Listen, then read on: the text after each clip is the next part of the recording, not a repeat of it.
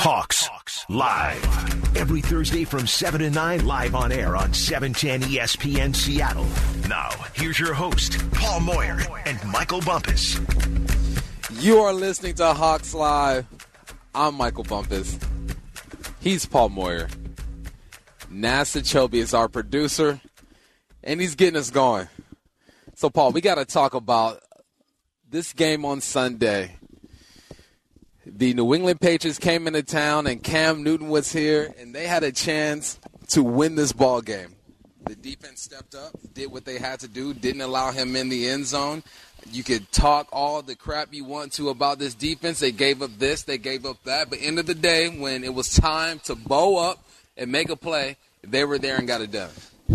Look, we've played well. You know, it's the fourth quarter definitely have been hurting us, and it doesn't matter how you win a game, right? You win it with offense, defense, special teams. I truly believe they're going to be able to fix their issues. A lot of it is in the secondary. We had some busts. I think the frustrating part is right when we take a big lead, a double-digit lead, we've given up a big play and let them right back in real quick within a minute and a half. Yeah.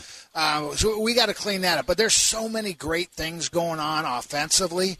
And even defensively, the one thing about defense, look, we got a lot of playmakers. We finally saw Dunbar trust his instincts and made a big interception. You consider to see Jamal Adams make plays in the running game and run down Cam Newton on a big play. I mean, it was a 0-yard sack, but it was still a sack. And at the end of the day, the biggest play, man, it's the last play of the game. Last play. You know, and it don't matter at that point. Everybody gets so focused, Bump, and you know this, on, the defense gave up, squandered a lead, or they gave up 250 yards in the fourth quarter. That's a lot of yards, by the way, 14 first downs. Yes. But I think they can clean that up, and I think they will. The exciting thing for me, Bump, is we got a lot of playmakers.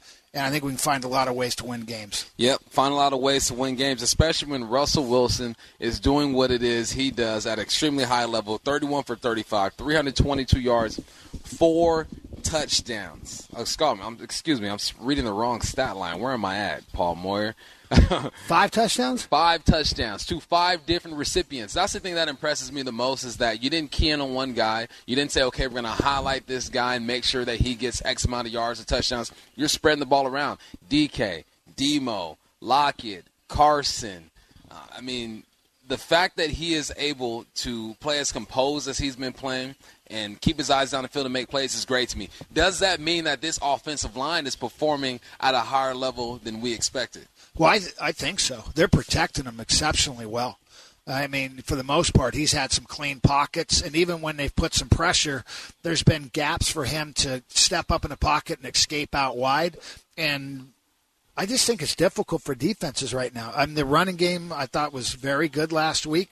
I think it'll be more productive as we go, but right now we're throwing the ball so well. Even though it was balanced, I think that the focus is on throwing the football. I'm going to throw one at you. Okay. Look, I think Gilmore is the best corner in the league. I'm not sure it's that close. Ramsey's pretty good, but Gilmore, the way that he can mirror a wide receiver and the quickness he had, there was a play I think it was in the fourth quarter, where DK made a double move on him, kind of a slant and go. Yeah. And Matt Gilmore read that thing, and I've never seen a guy play a better slant and go than he did. But I think the reason why we won that game and the attitude of our team was because of D.K. Metcalf. Yeah. He went after the MVP, defensive MVP last year, and not only was he not afraid of him, he owned him. The big touchdown one, the way he dominated him in the running game and blocking him, I thought he set the tempo for that attitude for this team. Really impressive. Yeah, he did, and he was, quote unquote, the little brother in that situation. You got the defensive MVP following you. I wanted to see. I go, okay, is DK going to command the respect that we think he deserves and have Gilmore follow him? And that lets you know, okay, DK's for real. You got the best defensive player in the league from last year following you. Yeah. You got to step up now. And if I'm DK, you notice that, and now it's how are you going to respond? Are you going to be like, oh shucks, the best defensive player in the league is following me? Or are you going to say, let's get it, the best defensive player in the league is following me? And we know what DK said. He said, let's get it, I'm ready to go. Okay, so now we got this week. How fired up is Tyler Lockett? The best player in the league last year, the best corner in the NFL, said, "No, I'm going after DK." Do we have a change into the guard here? Does that fire up Tyler Lockett? It could fire up Tyler Lockett, but I think that he's just going to say, you know what? That means I have more opportunities to make plays. And we're going to talk about how many opportunities these Seahawks are going to make plays, because coming up next, we dive into the Seahawks' Week 3 opponent with John Machota from The Athletic right here on Hawks Live. Hawks Live. Every Thursday from 7 to 9, live on air on 710 ESPN Seattle. You're listening to Hawks Live. I'm Michael Bumpus. That is Paul Moyer. Behind the scenes is Nasa Chobi getting it done. And right now, we get to talk to John Machota from The Athletic. John, how you doing today? I'm doing well. How are you guys? You know, we can't complain. We're good now. We're hanging in there, having a good time. Let's jump right into it. What are your initial thoughts of these Cowboys? I mean, they almost lose a game to a team they probably should have beat. Comes down to a watermelon onside kick that Atlanta decided to watch spin. Jerry Jones is in the booth losing his mind. Then he's crazy. All these emotions happen within 5 minutes of real time. What are your thoughts on this football team? I still need to see a lot more. Just from these first 2 weeks, it's you look at it, and there's a lot of similarities to previous Cowboys teams, which, hey, we should kind of expect without having the normal off season, without having any preseason games. So there's definitely some growing pains and some adjusting going on here. I'd say my biggest takeaway so far is that, you know, this team is going to be kind of what we thought it was. It was going to be very strong offensively. The offense is going to have to carry this team. They'll go as far as that offense can carry them. Defensively, it just hasn't been very good. You know, the one spot I thought would be good is at least up front with Aldon Smith coming back, and he looked really good in training camp, and he's played pretty well. And Everson Griffin and DeMarcus Lawrence together, you're like, that's going to be a pretty good pass rush, and it hasn't been there. They got 2 sacks in 2 games. I mean, it's been a huge disappointment there, and so they need to do some adjusting on that defensive side of the ball. But offensively, you know, I think they found something in that second half against Atlanta, and so because of that, it makes me think that we could be looking at a pretty high-scoring game here coming up Sunday. Yeah, they're awfully talented, and I wanted to ask you before I jump in some of the players. What was it like to see a 100,000-seat stadium with 20,000? Or what was the number? Did they allow 20,000 in? And what was the noise like? So, yeah, it ended up being 21,000, a little over 21,000. And so they have the Texas high school state championship games in that stadium. And so I've been there for some of those. And so that was what it was like the earlier games. Because even some of the later, the big school state championship games, they get pretty full in that lower bowl. But it reminded me of some of the middle of the day, like some of the smaller school state championship games that they have there. It had like a high school feel to it. And it was kind of a late arriving crowd, which the Cowboys usually have for those, well, their noon games here. But by the time at the end of that game, how much everybody was invested in it, because it was everyone knew there. Every Cowboys fan in the building was like, I can't believe we might steal this game. And so they were cheering like it was almost a Super Bowl. So I will say, after Zerline's kick went, well, after from the moment they recovered that onside kick until Zerline's kick went through as the game-winning field goal, and even a couple minutes after the game, it sounded like that stadium was, I wouldn't say completely full, but it sounded a lot more than 21,000. I'd say at least half full. So it added something to it for sure, because I didn't get to go out to LA for the season opener, but I did hear some video from on the actual field level, and just how quiet it was in there. It sounded like it was even more quiet than practices are. And so it definitely brought something. There's no question that they fed off the fans, even though there was only 21,000 in a stadium that holds 100,000. Well, the Cowboys picked a good time to play the Seahawks here, because there will be no fans. And we were here last week, and it was weird. I mean, I haven't missed a home game in 37 years of player, coach, and broadcasting, and it was hard to get used to. I mean, it was really quiet. So be interesting to see how the Cowboys handle that. But yeah, we'll talk about a couple players. I mean, they're loaded. We knew Amari Cooper and, you know, obviously Ezekiel Elliott, Prescott. My son, one of his good friends, unfortunately, Blake Jarwin, blew his knee out. There was another talented person that won't be there. But how good is this C.D. Lamb? I mean, we've only seen 2 games of him, but that's 3 really good receivers. Yeah, I'll tell you, the thing about Lamb is, you know, from what we got to see in training camp, the only reason you would even have known he was a rookie is because the Cowboys do this thing where the rookies aren't, they don't have stars on their helmet. They don't get those until the season starts. And so he had basically a blank helmet, you know, it says Lamb on the front. But other than that, I mean, he looked like he was ready for whatever they threw at him from day one. I mean, he was working with the first group from the very first practice. He was out there returning punts right from the beginning. You knew that they were going to use him in a variety of ways. And he was, and really we saw that. I mean, it was the same thing with Ezekiel and even really Dak Prescott, their rookie years. So you kind of had a feeling that, hey, if this guy can step in and at least understand the offense, he fits in perfectly to that slot role that was filled by Randall Cobb last year, who then ended up signing with Houston. And so he can do all the slot work, but then he can also go on the outside. I mean, he just really doesn't have a lot of weaknesses in his game. He's the guy that takes the jet sweeps for them when they try and, you know, do some more tricky things. There's not a lot of that, but when they do, he's usually the go-to guy on that, and that's to be expected with his ability to break tackles. And that's the thing. Like he's a solid blocker. He's a good route runner. He can catch the underneath stuff. He can make guys miss, and then he's big enough that he can go up and he can make contested catches. So I will say this: my biggest takeaway is that multiple times over the last couple of weeks, I just find myself, you know, asking other writers, how did this guy fall to 17? It makes no sense, but, you know, the Cowboys needed help on defense, but they couldn't pass up on him. All right, John, here's the bigger question on C.D. Lamb. Sounds good, rookies, making plays. Did he call Michael Irvin, like Des did, and ask if he could wear the number 88? You know, that's a really good question, and he did. He called Michael Irvin to talk about it.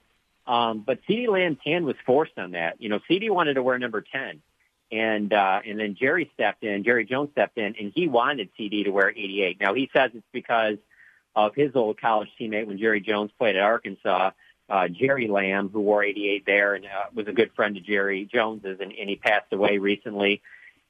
But I also think there's something about it with just the way Jerry Jones is and being the showman that he is, that he likes it when that top receiver is wearing this number that is an iconic wide receiver number in the NFL, and certainly it's an iconic number for the Dallas Cowboys. And so I don't know that CD necessarily like pushed for 88. I think it was more, hey, you know, we really want you to wear this. And he's not going to argue with Jerry Jones over it. He's happy to be with the Cowboys, so he's like, yeah, I'll do it. But, you know, that's the thing, like, a lot of these younger receivers, especially when you see in college, they like the lower numbers. Like, they like the numbers and, like, the teams, and then especially the single-digit stuff. So, like, he doesn't seem – well, at least he didn't seem like an 88 to me, but then since he's been wearing it, you kind of get used to it. But, yeah, no, that was a Jerry Jones call there. They're loaded with big names on offense and even on defense. You mentioned Aldon Smith, but what are some of the other names out there the Seahawks fans may not have heard of but should be looking out for this week? Well, definitely on defense, it's the rookie corner Trayvon Diggs, and his shoulder's a little bit banged up to the point where he didn't practice yesterday, but he was out there today, and he was a full participant, so I think they were just giving him a little time off. But, I mean, he's basically been their defense's version of C.D. Lamb. He got thrown right out there right from the beginning pretty much, and he looks like their best chance as a playmaking corner just because he's a long guy, and he's – in practice, we've seen him get his hands on a lot of balls and get interceptions. He hasn't been able to get one yet in a game, but he's the guy. He's their big corner that really is kind of stepping into that Byron Jones role, who, you know, Byron Jones signed that huge contract with the Dolphins. And so Trayvon Diggs is definitely a guy to keep an eye on. I think he's going to be a really special player on the back end. Jaylon Smith is their top linebacker right now with Leighton Vander Esch being out, and he's kind of their playmaker in the middle of the field. The thing is with Jaylon Smith is that he's really good running downhill. So, I mean, I see them bringing him on some blitzes and things like that to kind of get in Russell's face.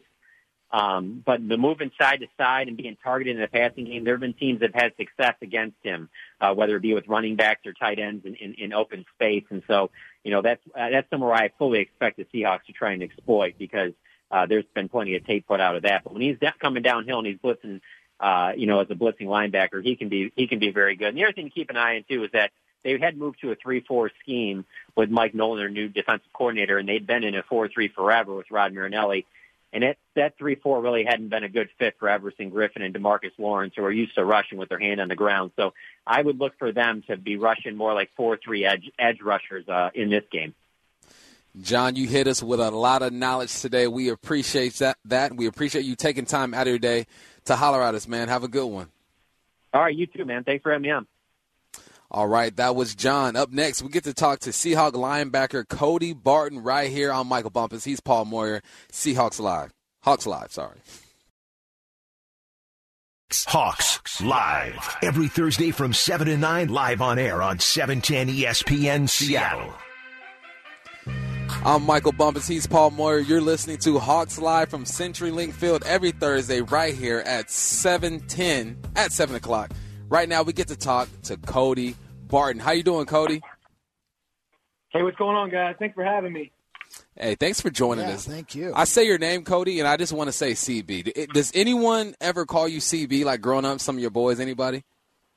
Yeah, no, people call me CB. Boom. I told him, don't ask that. What if he says no? I go, your question's over, man. It goes right to me. Hey, I rolled the dice. CB, let's get it, baby. Paul, what you got? Yeah, you right there. Hey, Cody, before I get into a couple things, last week we had on KJ Wright. He was nice enough to join us, and Bump asked him a question. Who was the most impressive guy in camp, or who's the most impressed with, is particularly on the young guys? I want you to hear what he had to say about that. I believe out of all the linebackers that Cody had the best camp, you know, out of everybody. He's just somebody that's real instinctive, got some kicks out there. Just he's going to have a really good career. That's high praise for one of the classiest, smartest, you know, one of the best linebackers in Seahawk history. Just your thoughts on what he had to say there. I mean, coming from a guy like Cage, you know, it makes you feel real good, you know, to be looked down like that on.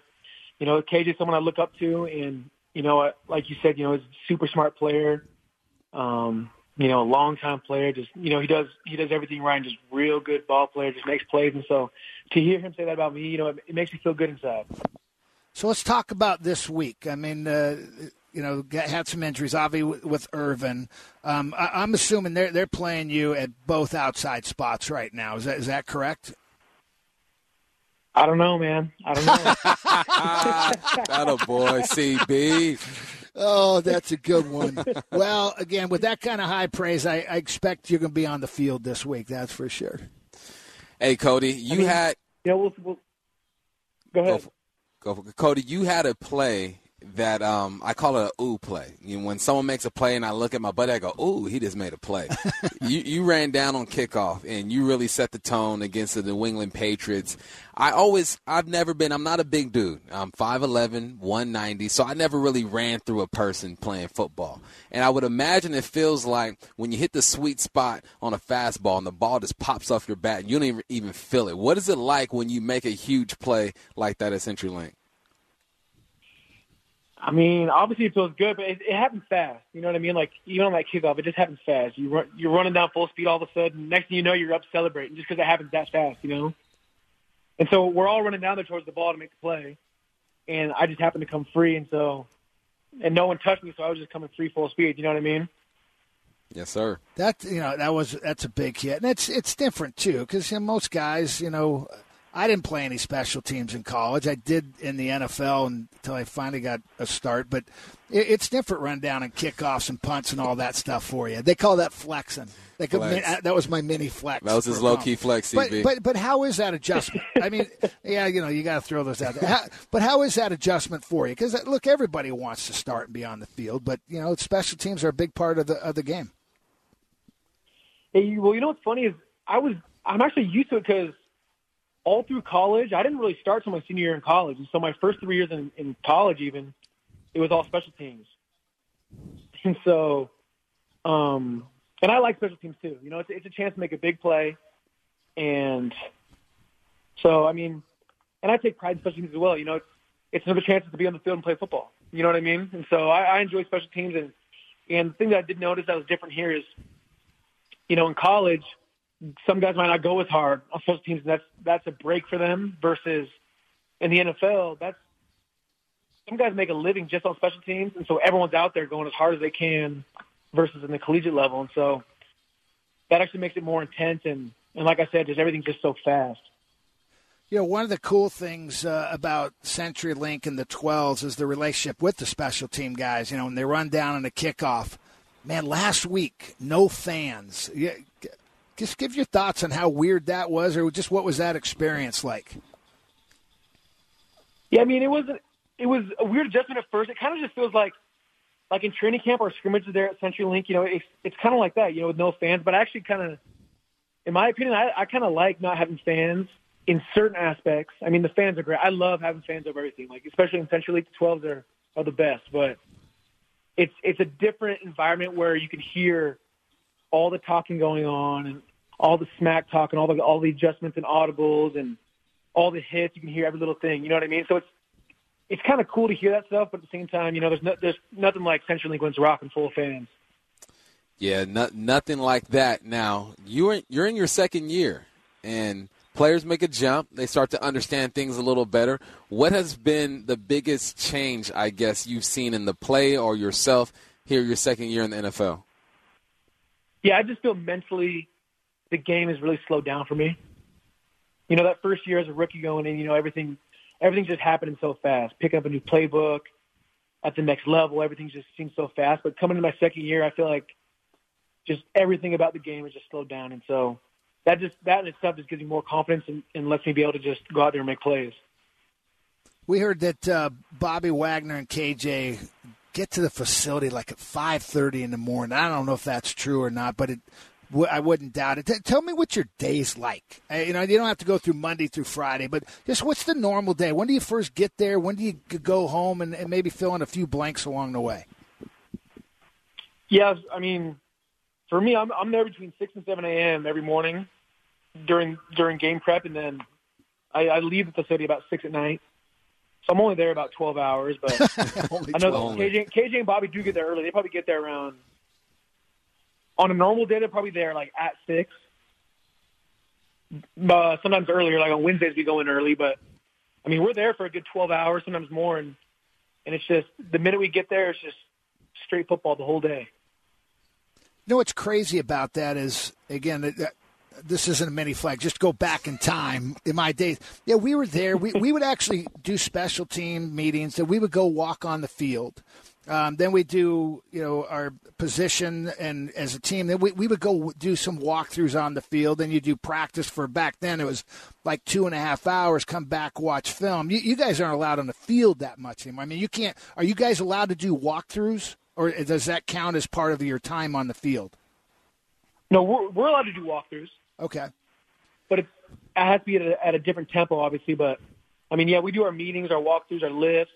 Obviously practice and meetings after and stuff. And so, I mean, it's probably similar to yours. I mean, obviously there's been some rule change and there's limited times of things you can do. And especially with COVID too, you know what I mean? Like lifting and stuff, there are going to be X amount of people in a certain area and stuff like that. And so, I mean, so I'm kind of going on a tangent here with the COVID stuff, but yeah, I mean, it's different. Day, I mean.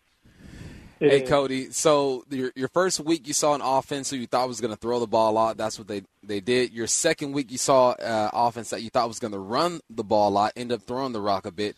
What challenges are you seeing presented by the Dallas Cowboys? I mean, they're a good team. You know, they got a good quarterback, good running back, good receivers, solid O-line. So, I mean, they got a lot of weapons. You know, they like to run the rock with Zeke, and then they have – the compliment throw game off of that with their receivers. And so, I mean, I would expect more throws, but at the same time, I mean, because we've been good at stopping the run these past 2 weeks. And so I really don't know what's going to happen. I mean, that's the fun part with, you know, preparing for a game. And that's kind of the game within the game when you're preparing and seeing, you know, what do you think a team's going to do and how can they try you here, how they can test your run defense or how they can test this. Or, you know what I mean? Just, I mean, that's the game's in the game. I really don't know, but you know they're going to try to run the ball. I mean, shoot, I don't know. You know, and that, Cody, actually, you're right. You don't know. This is a weird year. I was pulling up some stats, and there are 10 teams in the NFL averaging over 400 yards a game. Not 9 defenses giving up over 400 yards. I mean, the game, it's evolved, it's changed, but you're right, you don't know. I mean, New England last week, you thought for sure they're going to run. I mean, the Seahawks have been a running team. You know, we throw it, we're balanced, so every week's different. But I'm going to ask you one personal question again. You guys get one day off a week, it's Tuesday. What do you do on Monday night to have some fun? With COVID and stuff, nothing. That boy. There you go. He tried to set you up. Hey, you were trying to get me right there. No. I just, friends come over. I know what you're saying. Monday night is my one night where, because we'll be done with meetings, and then I'll have about, 2 or 3 hours just to relax on Monday night. That's where I just take the time to just really relax. That's maybe those 2 or 3 hours where I'm not really doing football even either. You know what I mean? I'm just hanging out, watching a show, relaxing.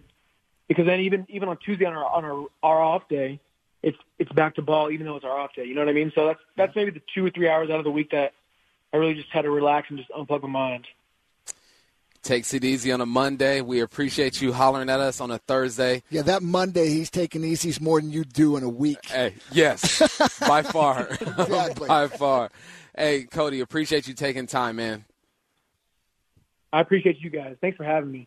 All right, thanks, Cody. All right, we got you covered with all things Seahawks and the NFL. As a professor, John Clayton joins us next on Hawks Live.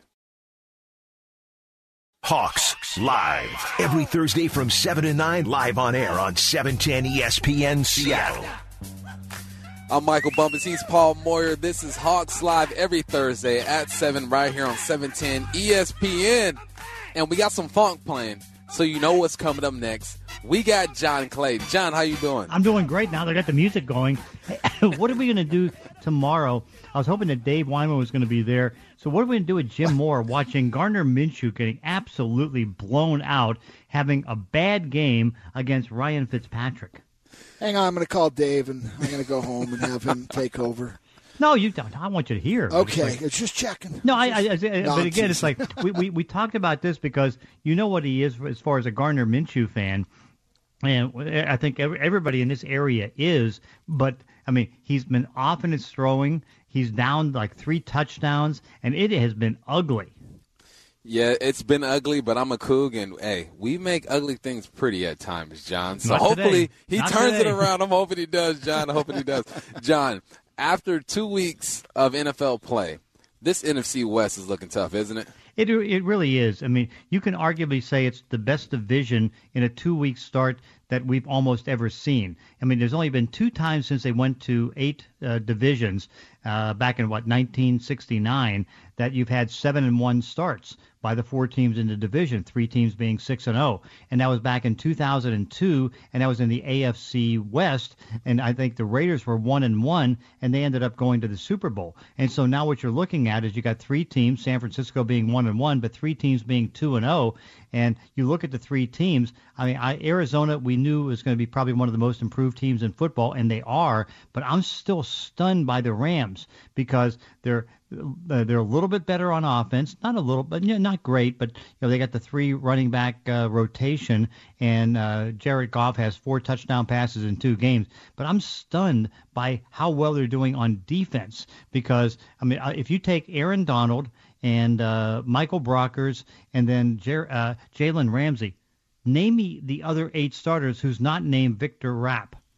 We don't know who the other 7 starters are, but they're doing well.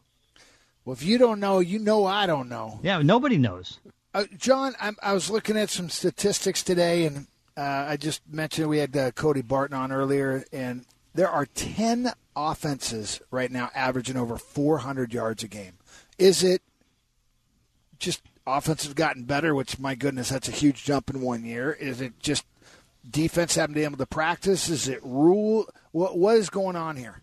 We thought what was going to happen was that defenses were going to have the edge on the offenses because it's hard to put together an offensive line scheme that's going to click in the first couple weeks.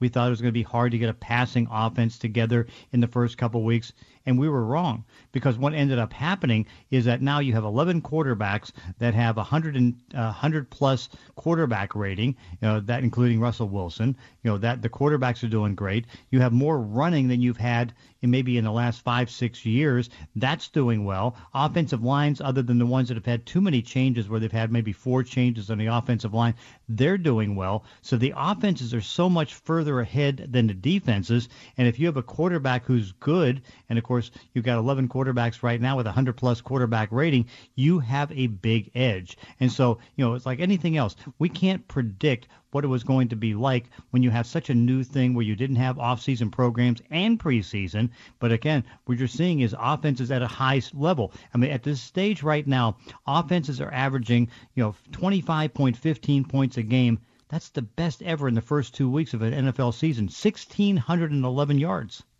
on points. John, there have been a lot of injuries this first couple of weeks. Teams 0-2, teams 1-1.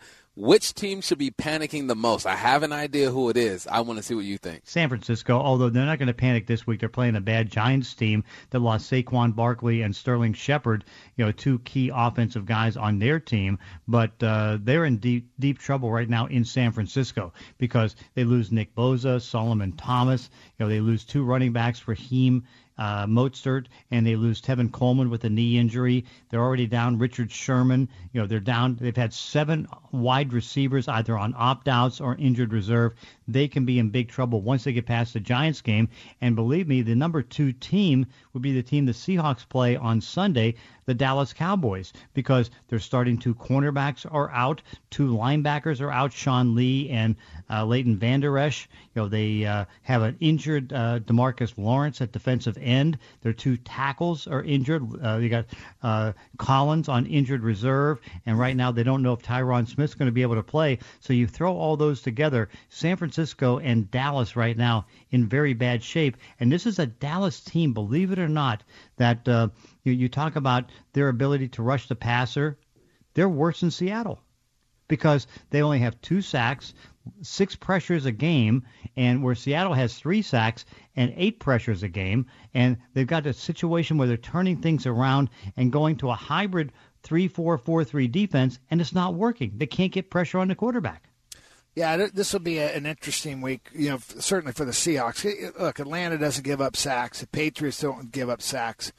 You know, Dallas is a tough one, too, just their O-line. But, yeah, I want to ask something. In 1983, I had a broken rib, and I got a shot, and it was a long needle. I mean, we're talking long. Now, if I had known they could puncture my lung doing that, I may not have had it. And by the way, I didn't get one the second half because the shot hurt more than the rib. Mm-hmm. But, you know, just one, what's the fallout from that? And with Tyrod Taylor, who's the one who ended up having to go to the hospital, what's the fallout from it? And two, does he get his job back? No. I think right now, if Justin Houston plays as well as he did in taking Patrick Mahomes into overtime and actually having a double-digit lead against Patrick Mahomes and the Kansas City Chiefs, I think it's going to be hard for Tyrod Taylor to be able to get his starting job back. But, I mean, it was a weird situation because he hurt his ribs in the middle of the week, last week in practice. And so, you know, he felt they put him on the injury list on Friday, but he felt good enough that it's like, okay, let me get a shot on Sunday and see where it goes. So 90 minutes before the game, he gets the shot. What he didn't realize, it punctured his lung. And so now 60 seconds before the start of the game, he can't breathe. And they say, okay, Justin Houston, you go in there and start. And so now what you're looking at, I don't know how long he's going to be out, but with a punctured lung, it's got to be an extended period of time. But it's like these things happen. And, of course, you know, being in that locker room, and, again, these are things I can't see but you've seen. This happens more than we can expect, that something like that can happen. But, again, it's so strange, and it's so bad for Tyrod Taylor. You know, you got Anthony Lynn, the head coach, really likes him a lot and wants him to be the starting quarterback, but he can't put him out there until he's 100%, and it's going to be a while before he's 100%. I like Tyrod Taylor, too. I think he's one of those guys who's just got to find – someone's just got to stick with him because he's got an arm. He got all the ability to be a great one. But, yeah, when you do that rib thing and, you know, it is hard to breathe. But go ahead. Sorry about that, Paul. John, we got a bunch of teams at 0-2. Lions, Giants, Texans, Panthers, Bengals, Jets, Vikings, Eagles, Dolphins, Falcons, Broncos.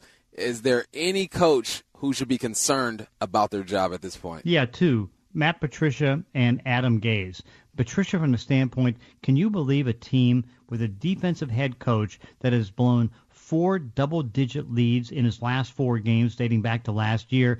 And when he's had double-digit leads when he's a head coach, he's 2-7-1. And he's a defensive coach. And a defensive coach that the players on defense don't like. so that's going to be bad. And then you got Adam Gase, who right now looks totally clueless with the New York Jets. He's an offensive coach. They've got the worst offense in football. He was there to try to develop Sam Darnold. Sam Darnold, because of the wide receiver problems that they have, because of the play calling that they have. Remember, he doesn't like paying running backs. They gave him Le'Veon Bell at $14.1 million, and Le'Veon Bell averaged 3.2 yards a carry, worst in Jets history.